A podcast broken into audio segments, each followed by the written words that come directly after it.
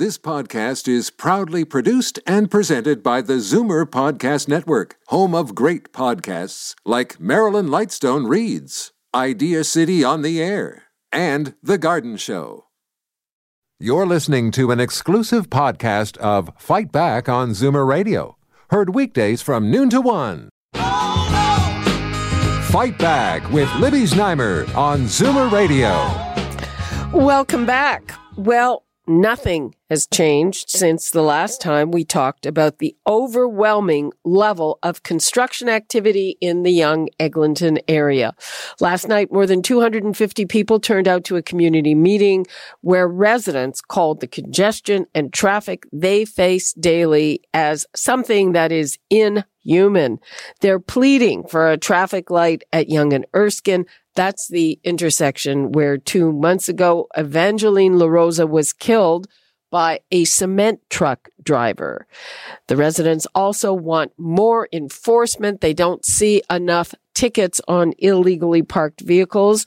And they also want heavy trucks to have specific safety mechanisms like side guards to prevent people from being sucked under the real reels, as well as cameras and sensor systems that eliminate blind spots or mitigate them anyway. The numbers to call 416-360-0740, toll free 1-866 740 4740. And we are going to begin with some resident activists. We've got Andy Gort, who is president of SERRA, the South Eglinton Ratepayers and Residents Association, and John Taranu, who is a Safer Streets advocate and neighborhood resident. John and Andy, welcome. Thanks for being with us. Thank you. Thank you. So there were a lot of things that were talked about after that terrible, terrible situation uh, with Evangeline being killed. Uh, we even have a pilot project that is apparently underway, but it, it doesn't look like there's been any progress in what, two months? Yeah, that's right. It's it's a frustrating slow pace of change that we've seen in anything that involves uh, pedestrian fatalities, traffic safety. Uh, we're we're far behind the game already in Toronto when it comes to building safer streets. And whenever something does happen, the reaction seems like it's in slow motion. Uh, there have been some positive things that have come out recently. Uh, the three councillors obviously organized a very well attended town hall uh, they have passed motions at council requesting studies, um, and they have spoken out uh, extensively in the media about the importance of doing something and uh, taking action uh, to improve safety on our streets. But unfortunately, what we're seeing is, again, the, the pace of change of actually implementing things is frustratingly slow. Uh, we're great at doing studies, we're not as great at actually building things. Yeah, we've we've seen um, uh, at least crossing guards now at many locations uh, where there haven't been uh, lights uh, there, but the pace of construction is is just uh, uh, relentless. we've had since 2016, we're looking at 21 more than 21,000 new housing units being constructed, and not that many have been completed yet, maybe 25 percent. Um, so uh, we are already very busy, and we're just very nervous how much busier it is going to get and how long this construction is going to last. Uh, that would equate to about 35,000 new residents within one and a quarter kilometer radius of Yonge and Eglinton. And uh, the recent uh, uh regulations that the province has come out with uh, planning regulations called OP, OPA 405 and Bill 108 uh, have raised heights and permitted developers even yet more uh, development, more sites and heights. Uh, and we're afraid that we're going to get yet another wave of construction coming after this, and that it will last well into the 2020s. Uh, so that we're looking at a very long period of time of, of construction, and then just very high density once all the construction is gone, with um, transportation infrastructure that that we we we're afraid is not up to par to handle the population that will be here. Uh, John, what kind of timeline are uh, you looking at? What uh, what what do you think is reasonable? I mean, the, the timelines for improving uh, safety, unfortunately, again, are, are far, far too long. We need to really accelerate um, building safer streets. Uh, things like increasing police enforcement is something that can be done very rapidly. We just need to, you know, reallocate resources that we already have to ensure that the enforcement's in place. Um, but I think in order for this to be successful, we need to to have all the different parties involved working together. Uh, as I mentioned, the three councillors have done a lot and have spoken out uh, very, very loudly on this issue. We need to have the mayor, Mayor Tory, coming in and uh, really pushing for change. And he has done some good things, including the construction management plan. We need to have city staff acting quickly to enact the changes that we need. We need the provincial and the federal governments because they actually have certain uh, jurisdiction and certain responsibilities. They need to get their house in order and to enable things such as automated speed enforcement cameras in school zones. Uh, everybody needs to work together to make us. And, and by the way, this is not just a Yonge and Eglinton and a Midtown problem. This is a problem that we're facing citywide. People are getting killed seniors are being killed in incredibly high numbers. They're the most vulnerable. Children are getting killed on their way to school. Young families are being killed. And people just going about their, going to work, going about their daily lives are increasingly getting mowed down on the streets. What we're seeing in Yonge and Eglinton is we have, we're basically throwing gasoline on the fire by all of this additional construction, which just makes the existing unsafe situations even worse. And we need to find some way to get a, get a handle on the overdensification and the overdevelopment that's happening at Yonge and Eglinton. But at the same time, we also need to make our streets safer, increase enforcement, and as, as we mentioned, to also ban some of the least safe vehicles from our streets, that okay. vehicles that don't belong on our streets, and ensure we have safer vehicles on the roads. Okay, I'd like to bring in Councillor Mike Colle. Hi there, how are you doing? I'm good, Libby. So, uh, you know, we've been talking about this for a while and it seems like nothing is, has, well, uh, maybe a few very small things have been put in place. Uh, why is it taking so long? Well, actually, Libby, uh, just the opposite. Uh, we, record breaking speed. We put in this construction management uh, hub team right at Yonge and Eglinton that uh, goes in place December 1st. Uh, the mayor pushed it through, councillors, uh, Matlow, myself, Robinson. We, we've got this up and going where we're going to have a coordinated effort between the police. The, we got all the contractors in the same room. Uh, we we've got the cement truck delivery have, people. Have we, so they're all in there on the ground now. Uh, so has has this happened yet, or you're saying in December, which I guess is next no, week? No, yeah, it's next week. Basically, it's uh, the team's been in place. Uh, Stuart McGee is now the head uh, coordinator, coordinating all this. This has never been done before in the city, uh, and it's now basically in place, and they're uh, meeting and organizing uh, with the official, uh, you might say, uh, kickoff, but it's already in place right now. Okay, and uh, let's go to uh, Andy. And Andy, are you optimistic about that? I, am I'm, um, I'm reasonably well. I'm not optimistic about the development you know, disappearing here. But I am optimistic, at least at the local level, at the councillors, uh, having put uh, all three of them the shoulders behind this.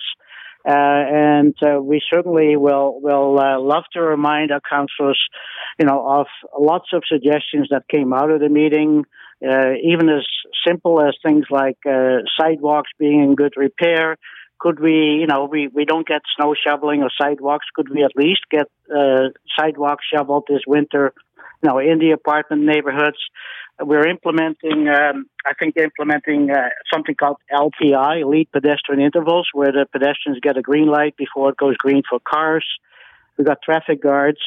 Uh, as John mentioned, uh, I think we should get some action on enforcement and, and getting cameras installed uh, uh, for traffic violations.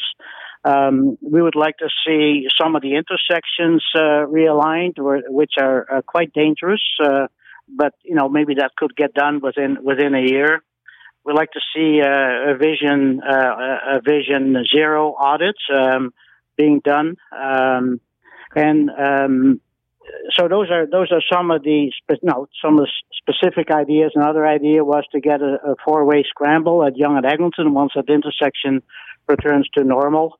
Um, so there are some you know some very specific things that hopefully will improve uh, safety. Uh, but the background remains a lot of construction, and I think we need to get Steve uh, Steve Clark, the Minister of uh, Municipal Affairs and Housing, here. Uh, he calls us NIMBYs, and I don't know why. Um, to see how much construction is here, and that we need uh, some pacing of construction, and so that maybe we should get some reduced heights and uh, limited, you know, put a, put a cap on, on, on development in our area. One question before we have to take another break. Mike Colle, uh, we saw the Police Services Board reinstate an enforcement unit. Do you think that will have an impact on Yonge and Eglinton? I, I'm assuming that they will send some of, uh, some of those people up there. Uh, it's not enough. Uh, we need some serious investment in enforcement in that area. It's been uh, basically neglected. We saw this the, the data, the, the enforcement uh, has gone down dramatically. So we need a much bigger investment in uh, police enforcement in the area uh, because this is ground zero. You know, for for construction in all of North America, Yonge and Eglinton is ground zero, and people can't understand that. It's and then on top of it, we are going to get an explosion thanks to uh, Andy's. Uh, uh, mention of the Minister of uh, Housing there. He's going to explode it even more with Bill 108. So we haven't seen anything yet. So we, we've got a real crisis. So we need enforcement and we need to stop the the enforcement of Bill 108, which is going to give us just incredible, uh, add more fire to the uh, situation there. We we just got to stop that from going ahead. Okay, uh, we're going to discuss that bill after the break. Right now, I'd like to thank Andy Gort and John Taranu. Thank you very much for joining us. Appreciate okay, it. Okay, thank you. Thank you thank for you. taking the time. Okay, we are talking about the huge amount of construction in the Yonge Eglinton area. Of course, that is where a woman was killed by a cement truck just two days ago. The residents have had it with it. There was a big community meeting last week. Excuse me. Some changes are being brought in. The mayor has put together a construction group to coordinate things that will start next week. Now I'd like to bring in Councillor Josh Matlow. Hi, Josh. Hey, Libby. What do you think of the pace of things happening there?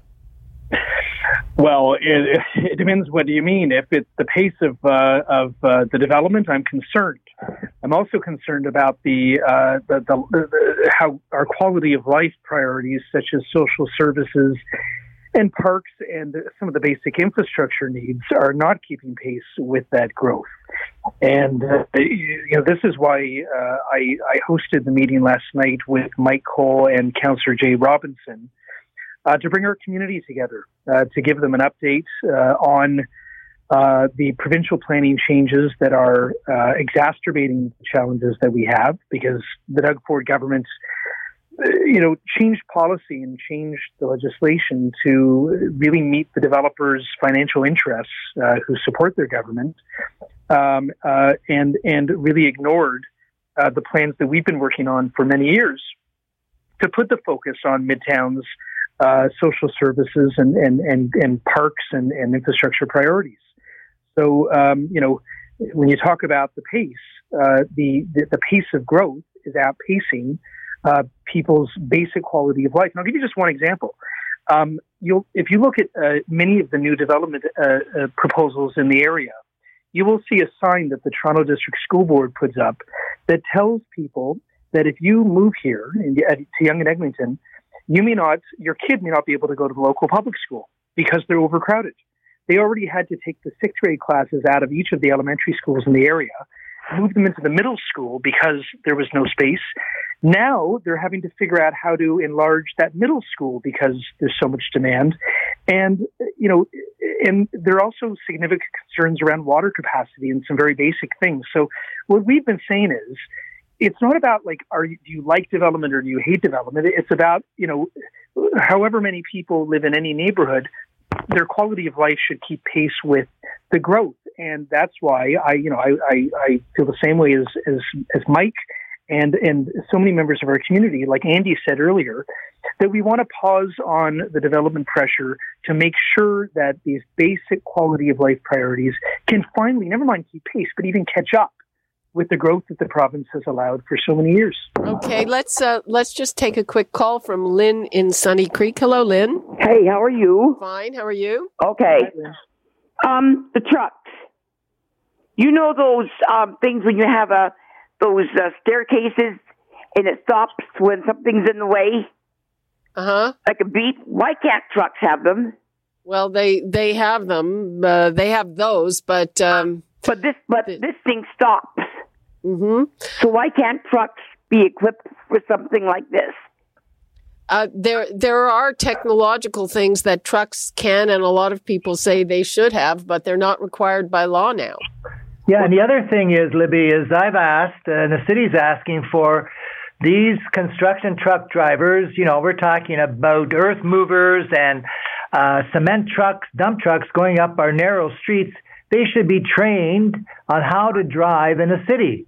Right now, they have no special training, and they cannot handle the congestion, the pedestrians, the kids, as they drive cement trucks around the clock to these construction sites. We need them to have this safety training.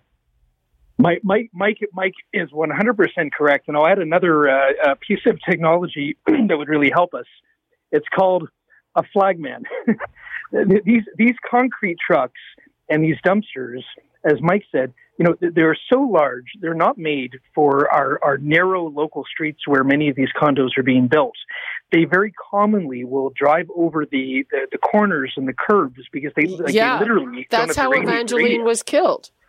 Well, and and you know, when you when you think about how she was killed and how horribly was she was killed, um, it just demonstrates that um, you know, I mean, I, I don't want to I don't want to presuppose what could have happened to avoid it, but would it not be just reasonable to expect that when they have these massive trucks where there's low visibility from from the the, the, the cabin of the car, that there should be a flagman hired by the developer and the contractor to make sure that pedestrians are not going to be in the way of these trucks going around these corners? Because um, it happens all the time and it's unacceptable. you and there know- are very basic things that they could do to to contribute to safety. You know, there there's I'm passing some construction and it's on a relatively it's not a small street, but it's, you know, not a boulevard or anything.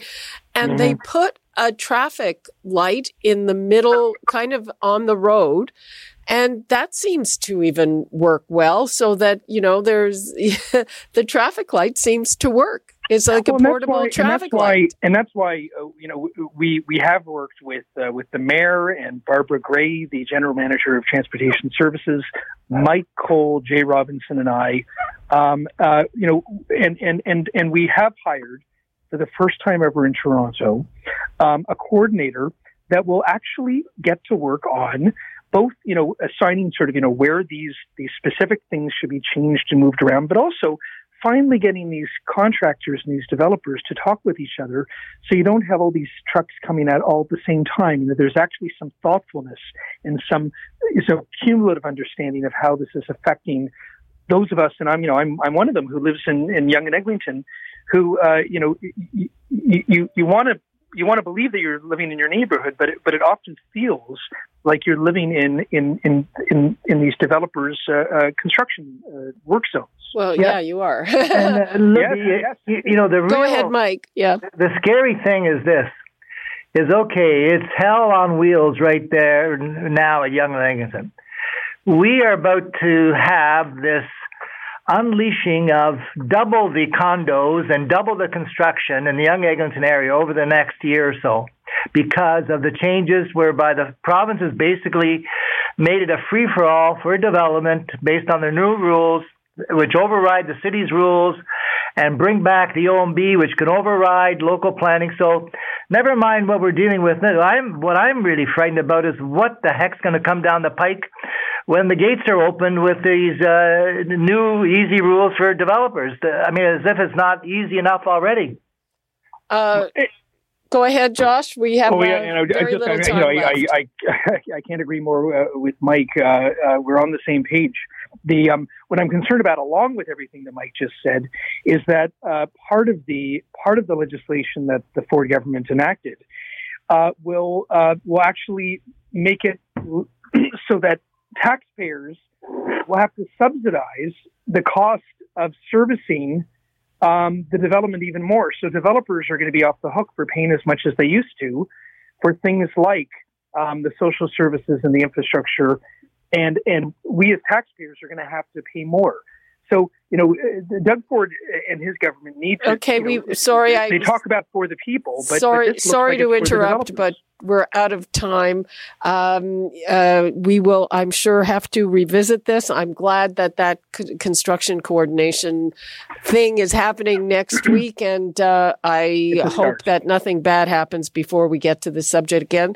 Thank you so much to Thank Mike Libby. Colle. Yeah, thank you, Libby. And you should get uh, Stuart McGee on. He's going to be the go-to guy, and uh, you should get him on the station. Okay, will do. Thanks for that.